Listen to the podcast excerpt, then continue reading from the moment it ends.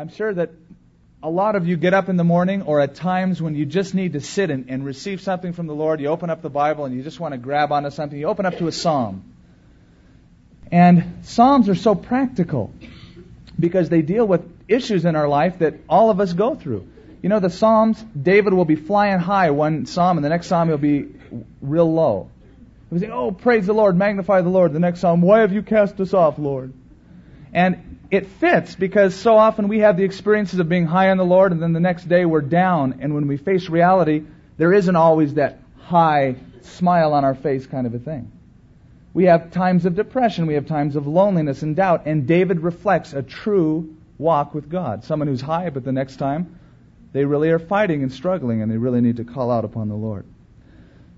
The word psalms means literally songs of praises. And this book that we're looking at this morning was actually the Hebrew songbook. They would sing the psalms as part of their worship to the Lord. They would use scripture to sing to the Lord. I love using psalms to sing to the Lord. We sing Psalm five. We sing Psalm twenty-seven. We sing a few of the other psalms, Ephesians. We sing different portions of scripture. I think that's the neatest songbook that there is. Micah chapter six, verse eight. Different scriptures put to music. So the book of Psalms was the first Hebrew songbook that they would use in their worship. The Psalms were written in poetry. But there's a difference between Hebrew poetry. Hebrew poetry doesn't rhyme. Now our poetry, we make sure that the words rhyme and there's a certain uh, beat and rhythm to it and all. In Hebrew uh, poetry, they don't do that. Hebrew poetry, they write in parallelism. In other words, you'll see a thought expressed and then a parallel thought underneath it expressed. And so it'll say, uh, you know, our, the Lord is a shield, our banner, and the lifter of our head underneath it. So there'll be parallel thoughts or there'll be contrasting thoughts. The righteous are this way, the wicked are this way. So it'll either be parallel thoughts or contrasting thoughts. Psalm one is a psalm of contrast. Because you notice the first word of the psalm and the last word of the psalm, blessed and perish. Two contrasting thoughts. And the contrast is between the righteous and the wicked, or the ungodly and those who follow the Lord. The effects and the results of a righteous man are found in the first word of the psalm, blessed. The effects and the results of the wicked, unrighteous man are found in the last word, perish. And so it's a psalm of contrast. It is a portion of Scripture that describes the happy man or the happy woman. Because notice the first word. It says, blessed is the man. The word blessed, literally translated, means, oh, how happy, or how blissful, or to be congratulated are those. Oh, how blessed, to be congratulated, how happy.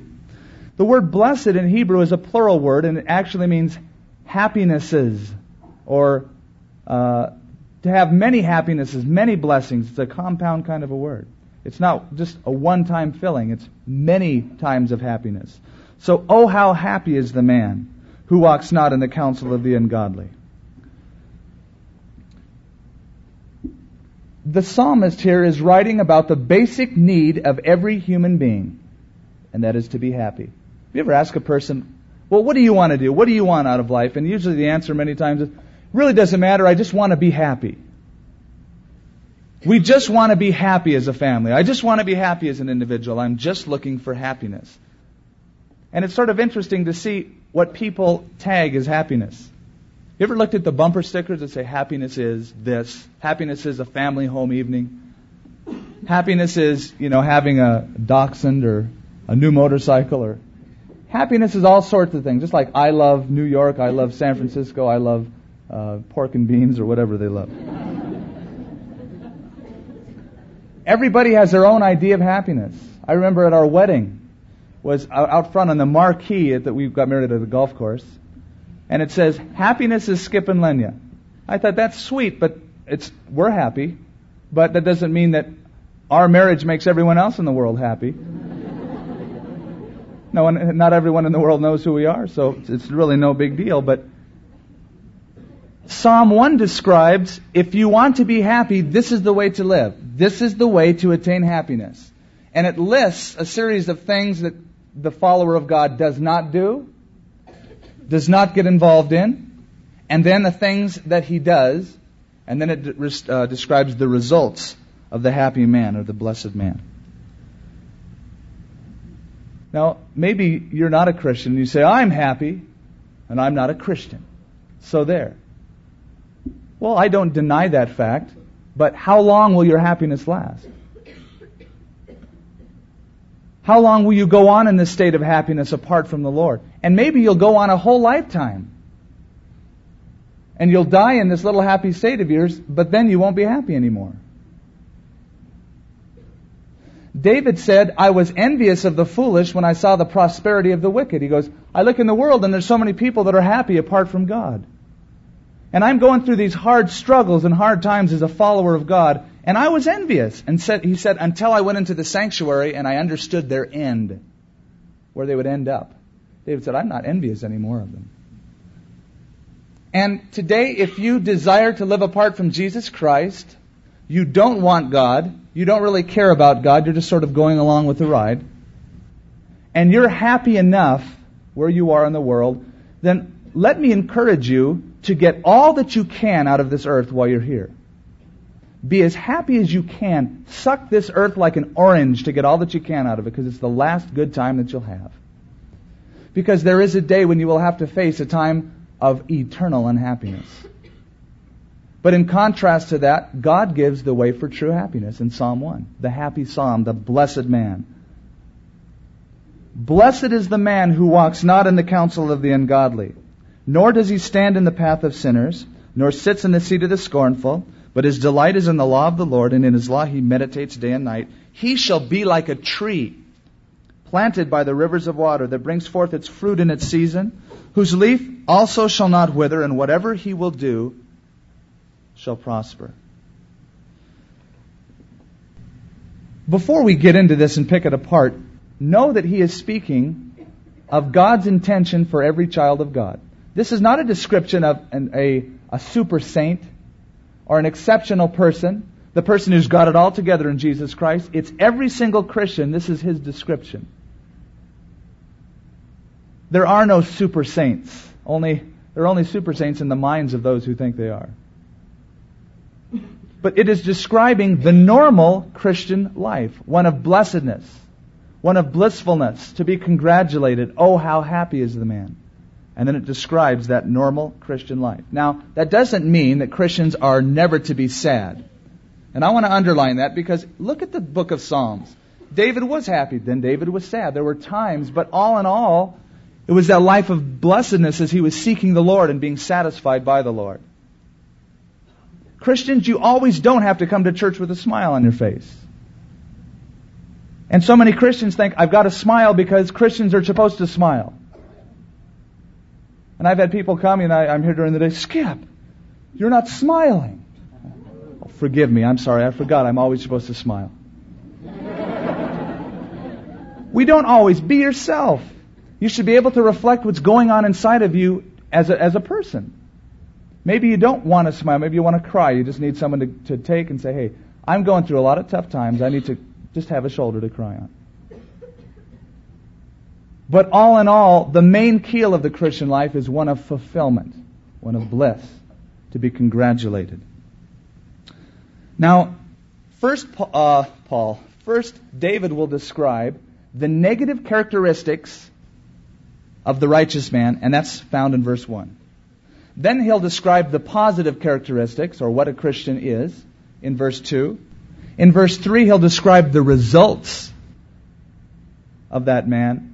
And then verses four through six, the contrast with the wicked. First of all, the blessed man, the happy man. He says in verse one, who walks not in the counsel of the ungodly. The word counsel means advice. He doesn't walk in the advice of the ungodly. Be careful about opinions when they're directed toward you. Be careful about other people's advice in your life. Use real discrimination when people give you advice on how you should live, what you should do. Make sure that it's godly counsel, because there's an awful lot of ungodly counsel. Ungodly counsel can ruin a person, can ruin a Christian. And I think it's one of Satan's most subtle devices. listening to the counsel of a well-meaning person, but an ungodly person. You know, it's good advice, but it's just not scripturally sound. Be careful of opinions, of advice. Use discrimination. Use discernment. He walks not in the counsel of the ungodly. You know, everybody has an opinion, don't they? And everyone that you're around has an opinion of how you should be. You know, you're getting too religious here lately at work. You're going a little overboard, carrying that Bible with you everywhere, bowing your head before you eat a meal in the cafeteria. You know, I know a person who went crazy because he got too religious. And so you begin listening to it and you think, yeah, you know, I am getting a little too religious. Maybe I, I don't need to witness as much as I do to these people that, you know, I don't need to tell them about God. They'll just see it in the way I live.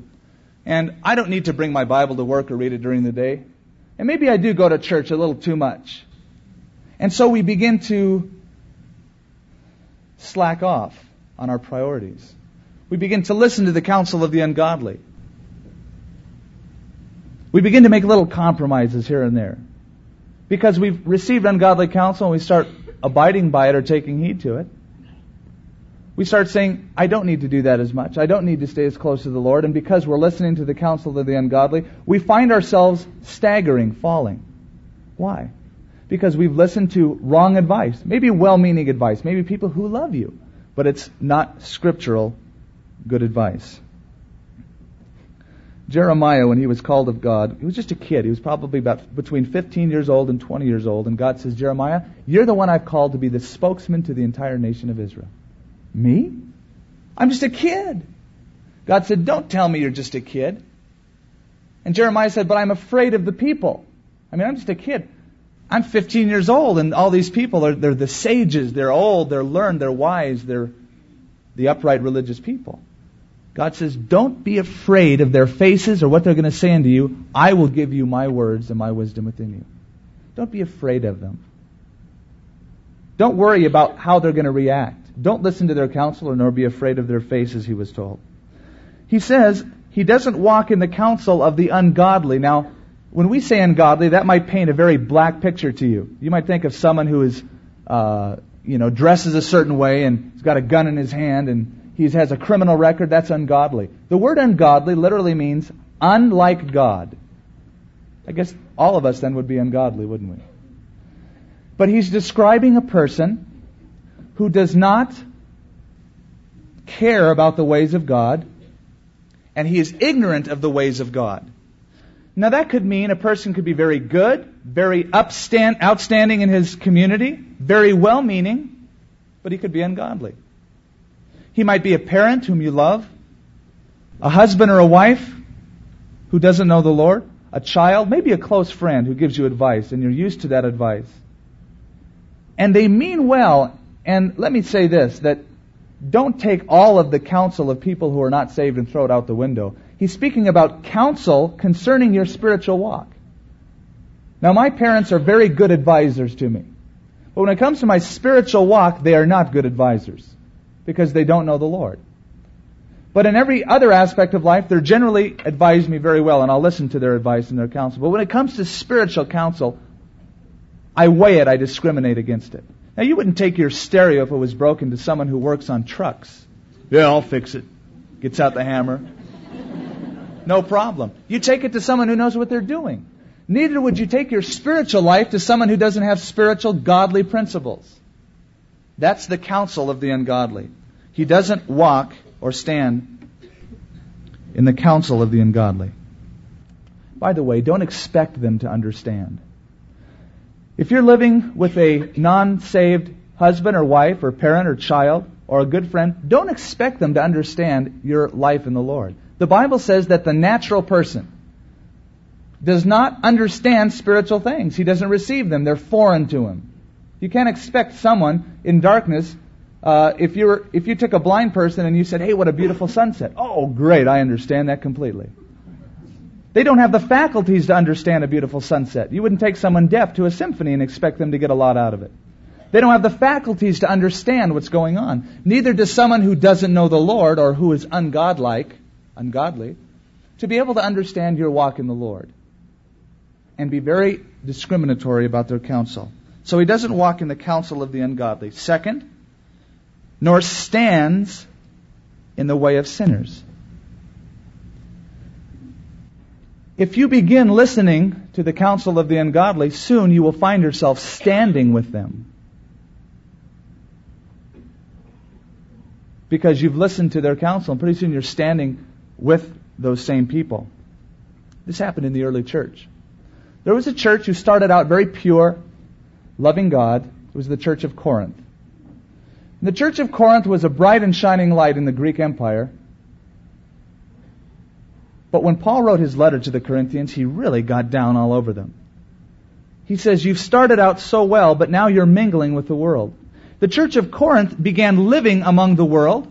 They started listening to the counsel of the world, and pretty soon they started becoming like the world. They were filled with all sorts of sexual immorality, all sorts of dumb things happening within the church, just like the world. So Paul had to write a letter of reproof or rebuke, because they had begun listening to the world, now they started standing with the world, and they were just like the world. They began by listening. Then they started standing. The Bible says that we're to be separate. Jesus said, you are the salt of the earth, you are the light of the world. And in the original language, it's you and you alone are the salt of the earth. You and you alone are the light of the world. Which is a phenomenal thing to say at Jesus' day, because they were surrounded by the Greek philosophers. Plato, Aristotle, Socrates had come before them. And they proclaimed giving light to the world. They were the light bearers as far as education and enlightenment were concerned. And Jesus took twelve peasants from Galilee and said, you and you only are the light of the world. You and you only are the salt of the earth. In other words, they were the only ones that had the answers. They were to be separate. As Christians, we are to be separate, which usually means unpopular as well. Means losing friends, acquaintances, maybe even members of your family. But the happy man is one who won't listen to the counsel of those who don't know the Lord in their spiritual walk. They won't stand in the path of sinners. My dad used to give me some good advice. He would say, if you want to get good at anything, hang around people who are good at it. I wanted to be a good tennis player, and I never made it, because I always played with someone I could beat, because I wanted to feel good. I wanted to beat the guy. And I'd find someone who couldn't play very well, and I'd kind of say, well, I can't, you know, I can't play very well. And I'd beat him, and I felt good, but I never got any better. My dad said, Skip, if you want to be a good tennis player, play with a tennis pro if he'll play with you. And get good at it. Learn his tricks, because who you associate with, it'll rub off on you. If you want to be a derelict, he'd say, hang around with the derelict. And he'd give me this speech he gave me once a month. I remember it quite well. But it's true. Whoever you associate with or whatever you expose yourself to, it rubs off. Have you ever noticed friends when they hang around together for a long time? They start saying the same words. Like, I'm stoked on that. Or I'm really jazzed about that. And they may never, never have said it before, but they become good friends, husbands and wives. Have you ever noticed? They start acting alike, even looking alike sometimes, because they're around each other. They start liking the same things. It's a wonderful thing. It's a wonderful blending. But whoever you expose yourself to, when you admire that person, you often take on the traits or the habits of that person. They rub off. It's an influence. Then he says this, nor sits in the seat of the scornful. The seat of the scornful is one of the most popular places to be today. The seat of the scornful, as David called it. Have you ever heard phrases like this? Scornful phrases? You mean you believe the Bible literally? Everything that's written in it? Oh, how stupid. How foolish. You, an educated person, believing the Bible literally. Or how about this one? I believe Jesus is a good person, but the Son of God? God in the flesh? Come on, how foolish. Or how about this one? Oh, you say Jesus is coming soon. My grandmother said that. That's what they said before the flood. Scoffing, the seat of the scoffers. Peter said in the last days will come scoffers walking after their own lust, saying, where's the promise of his coming? Since our forefathers fell asleep, they've been saying that. Or my grandmother used to say that. the seat of the scornful, the scoffers. Notice the digression. First, walking in the counsel of the ungodly. Then they're slowing down. They're not walking anymore. They're standing in the path of sinners. And pretty soon they'll be sitting in the seat of the scornful. It seems like it's the in thing today to put God out. It's the intellectual status quo to not believe in God or Jesus Christ. To look at the Bible as an archaic piece of literature like Greek mythology. If you do that, you're intellectual. I remember when I went through college and I was taught evolution, I found an interesting thing that most people in the medical school were believing in evolution because, and they were intelligent people, but most intelligent people believed in evolution because they realized that most in people, most intelligent people believe in evolution. That was their only motivation. They thought to be intelligent, you got to believe it. I would talk to people about evolution and about science, and I would uh, present some things uh, in science, and they couldn't answer the questions. Wow, I never thought of that before. Well, then why do you believe in that? Well, you don't believe in creation. Well, why not? And I would give some facts on evolution and creation from science. But I found that the only reason they believed in evolution is they figured that the intelligent people believed in evolution. And the stupid things that people would believe in and yet scoff at the Bible. I had an anatomy professor, and she said, well, you know why the, the reasons your hair on your arms go down like this is because your forefathers, when they hung on trees, and the sweat and the water off the trees would hang down. And people go, wow, that's great. I never thought about that before. And they ate it up. And yet you say, God created the heavens and the earth. Oh, scoffing, the seat of the scornful. There was a girl who was speaking to her friends one day about Jonah. Yeah, Jonah got uh, was uh, th- thrown off this boat and a whale swallowed him for three days. He got spit up on the shore. And an intellectual professor came up to her and said, in front of all her friends, exposed her, you don't believe in that silly, stupid story, do you? Of course I do. Well, if you believe in Jonah and the whale, how could he have survived for three days without the oxygen supply being in his stomach? I don't know. And with the acid in the whale's belly, you think a man could have survived that for three days? I don't know. And he started giving her all these intellectual scientific questions, and she couldn't answer them. And so in front of all her friends, she goes, and you believe in the Bible? How stupid. She goes, sir, I don't understand or know all those questions that you're asking me, but when I get to heaven, I'll ask Jonah. He said, oh, when you get to heaven, you'll ask Jonah. What if Jonah isn't in heaven? She said, then you ask him.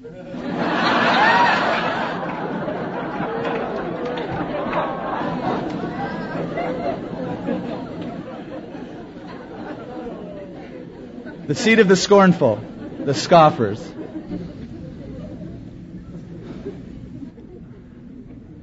How many people have begun by listening to ungodly advice, and pretty soon they start slacking off in their walks with the Lord, and they stand with the sinners, and then pretty soon they're sitting in the seat of the scornful saying the same things. How many Christians have you met saying, I tried it, didn't work for me? Maybe Christianity is good for you. I tried it once, it doesn't work for me. Because they began by listening to the worldly counsel, worldly wisdom, slowing down to a standing, and then pretty soon they were sitting, not making progress, and they became one of the scoffers. I tried it, it doesn't work for me. I think of how many Christians have made compromises with the world. And before we go on to the next verse, I want to read a letter to you that was written to a pastor from a fellow who was at work, and three girls came in and got a job at work. He was a Christian, and so were they. I want you to read the letter. Dear, I'll read it to you. Dear Pastor, this past week I had a tragic illustration of the price of failure to take God seriously. The names have been changed. Some years ago, three fresh-faced young girls came to work where I'm employed. They were quick to tell all who would listen that they were Christians, out to turn the place upside down for Jesus Christ. Within a few months, all three had decided to get a little taste of the world. One is now raising an out-of-wedlock child all alone. The second came back to the Lord and has since married a keen Christian fellow who is con- a converted heroin addict. They've had some problems in their former lifestyle, but it looks as though they might make it. And then there was Jerry. Raised in a moral religious home, she rebelled in her teen years, left her faith, and went a little wild. When she professed Christ in her late teens, her parents looked on it as just part of her rebellion. It was easy for her to slide back into the old life. After about a year of out-of-fellowship living, Jerry began actively pursuing a married man at work. Unhappily married, he put up just a little resistance. Several fellow workers, including at least one Christian, approached her about her folly. She was sure that she just couldn't give him up, so he left his wife and moved in with her. Jerry was called into the office at work. Her lover intervened, threatening the life of the foreman over the matter, and as a result was fired. The discipline was unrelated to their relationship. When the divorce was final, they married. She dismissed his violent threats toward the foreman as all talk, and his having beaten his former wife as the result of extreme provocation. The husband's two children came to live with them. The elder was only eight years younger than twenty-two-year-old Jerry. The children lacked training and discipline. They asked hard questions about their father and Jerry's relationship. At this point, Jerry confided to me that she know, had known that she had done wrong, and she now repented.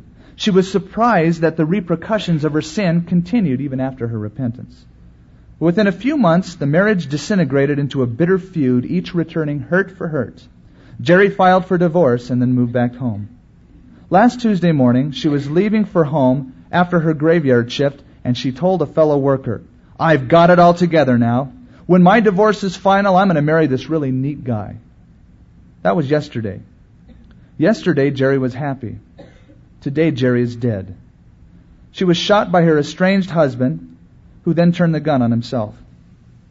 Today, two broken-hearted families grieve. Two children are fatherless, all because of failure to take God seriously.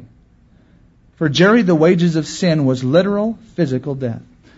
Now, I share that with you not to scare you, but simply to warn you of what can happen when you begin listening to ungodly counsel.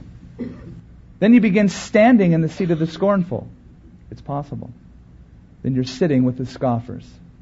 That digression from that blessed walk with the Lord, doing nothing, being as one of them. So he describes the negative. Now, let's go on. There's better material to go. The positive characteristics of the blessed or the righteous man. Verse two, "But his delight is in the law of the Lord, and in his law doth he meditate day and night. He shall be like a tree planted by the rivers of water that brings forth its fruit in its season." The positive characteristics. Delighting in the law of God, meditating day and night. God in His Word has given to us rules for a happy, full, rich life. He's given them to us. If we violate those rules, we suffer the consequences. You can't get around it. There are spiritual laws that if you violate them, you pay the price, just as physical laws. Spiritual laws are as powerful as natural laws in their cause and effect. Electricity, a wonderful thing. We can turn on lights and we can read our Bibles. We can harness the power of electricity.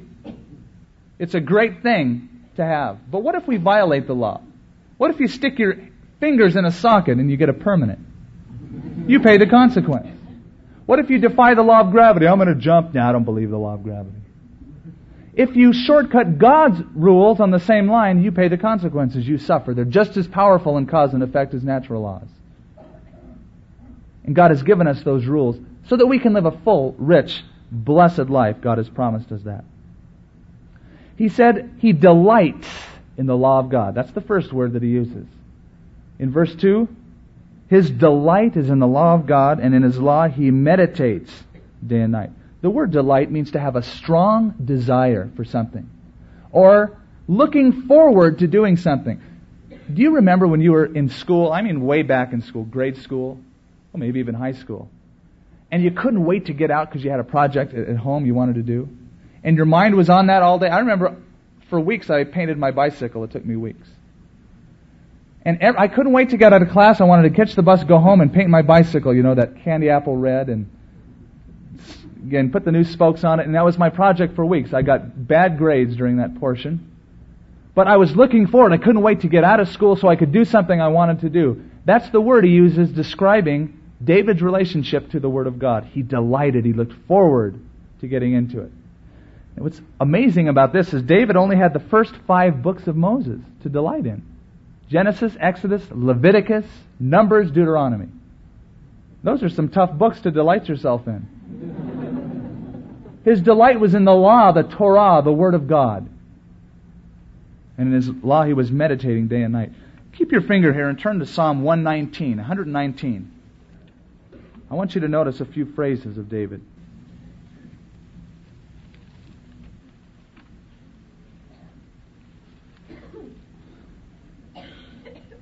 Psalm one nineteen, notice what he says about the Word of God. Verse one, "Blessed are the undefiled in the way, who walk in the law of the Lord. Blessed are those who keep His testimonies, who seek Him with the whole heart." Notice verse nine, "How can a young man cleanse his way? By taking heed according to your word." Verse eleven, "Your word have I hidden in my heart, that I might not sin against you. Blessed are you, O Lord, teach me your statutes." Verse fifteen, "I will meditate on your precepts. Contemplate your ways. I will delight myself in your statutes. I will not forget your word." Verse seventeen, "Deal bountifully with your servant, that I may live and keep your word. Open my eyes, that I might behold wondrous things from your word." Uh, go over to verse forty-six.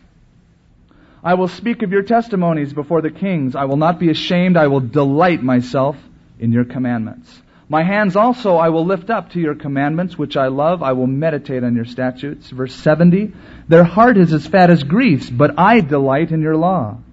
It is good that I have been afflicted, that I might learn your statutes.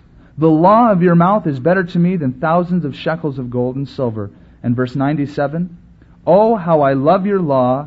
It is my meditation all the day." Man, he was into it. To write a whole psalm about the Word of God. "Your testimonies, your word, your law, your ordinances, I delight in, O God." Why did David delight so much in God's word? Because he looked at the Bible, the first five books of Moses at that time, as his tool to bring him into fellowship with God. There's an important question that you should ask yourself before you look at any portion of Scripture. Before you get up in the morning and read the Bible, ask yourself a question. What do I intend to do with the knowledge that I receive once I have gotten it? Will I file it away in my little knowledge bank? Or will I live what I read? Will I act upon it? Will it become a part of my life? It's not how you underline your Bible, it's how your Bible underlines you. I delight in the law of God, David was saying. And then he says, "And in his law he meditates day and night." The word meditate means to ponder or to contemplate. We need not only to read the Bible, but to feed on the Bible, to sit and chew it, to contemplate it, not just to let it run through the pipe of our brain in and out, but to think about it, to contemplate it, to sit a while. And you know, one of my biggest problems when I go out and eat is that I eat too fast. And everyone who eats with me at a, across the table knows that I, I'm a quick eater, and they'll be a quarter of the way down, and I'll just be waiting for them. Because I just, you know, when I go, I'm a vacuum when it comes to eating, and Uh, it's one of my problems that the Lord's working on. The reason for that is I had three older brothers, and we had only one portion at the dinner table that was allotted to us, and so you got to learn to eat quick to compete with those guys. So I always learn to eat quickly.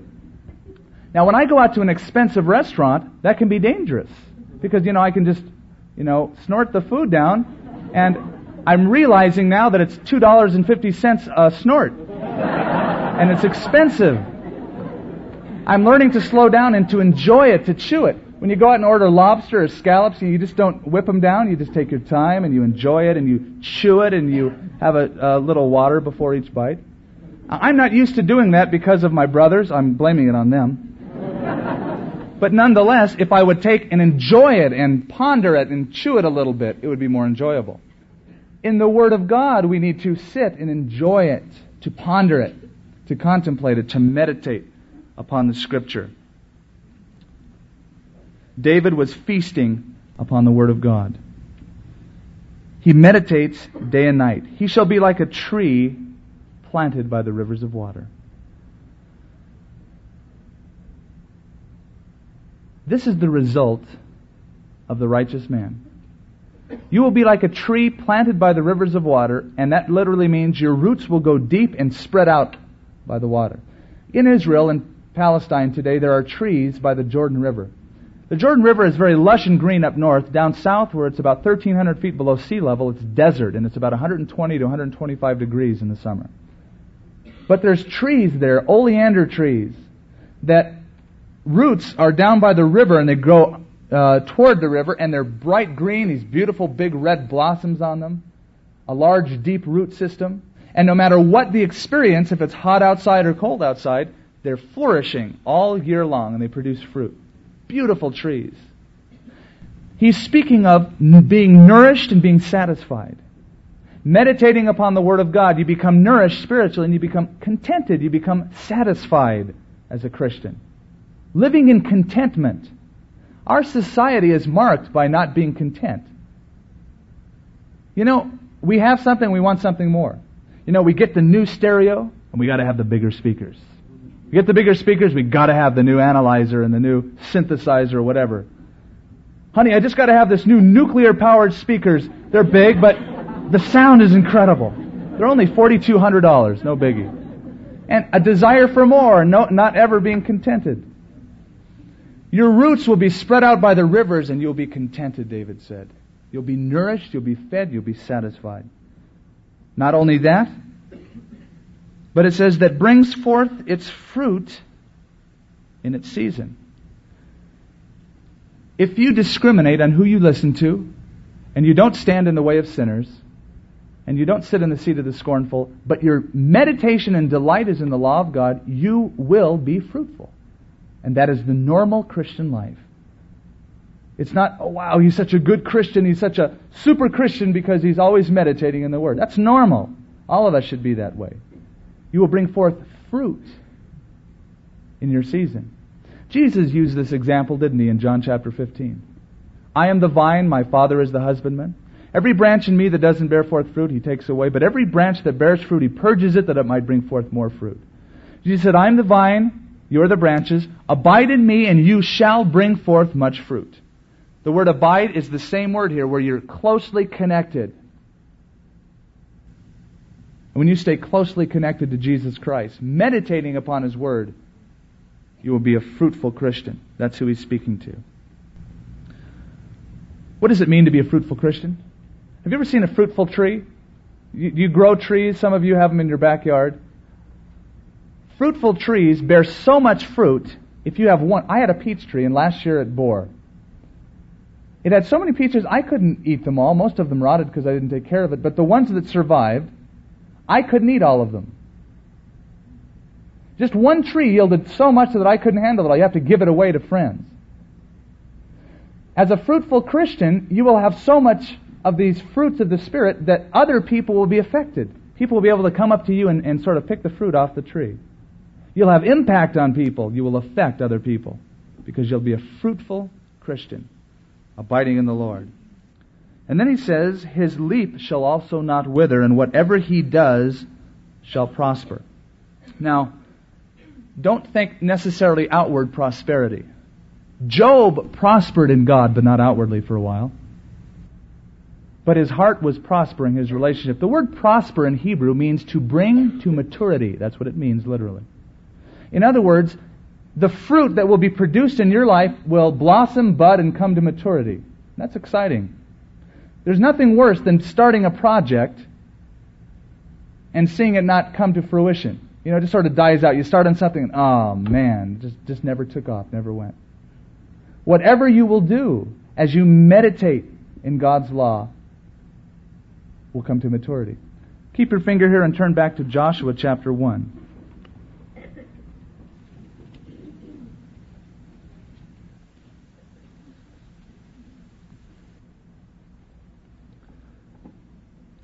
God is speaking to Joshua the very same thing. In verse six, he says, be strong and of good courage. For to this people you shall divide as an inheritance the land that I swore to their fathers to give them. Only be strong and very courageous, that you may observe to do according to all the law which Moses my servant commanded you. Do not turn from it, from the right hand or to the left, that you may prosper wherever you go. This book of the law shall not depart from your mouth, but you shall meditate in it day and night, that you may observe to do according to all that is written in it, for then you will make your way prosperous, then you shall have good success. What is the pathway to success? Not positive confession. Meditating upon the Word of God. That then everything that you do will come to maturity, and you yourself will be a mature, fruitful Christian. Then there's the contrast. He says, the ungodly are not so, but are like the chaff which the wind drives away. Therefore the ungodly shall not stand in the judgment. Literally, they won't stand, they will fall.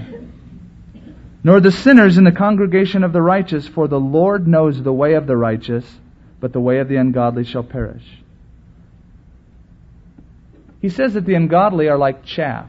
Do you notice here the analogies are all agricultural analogies? You as a Christian will be like a tree, they will be like chaff. When they would harvest wheat, they would take wheat in their hand and they would rub it.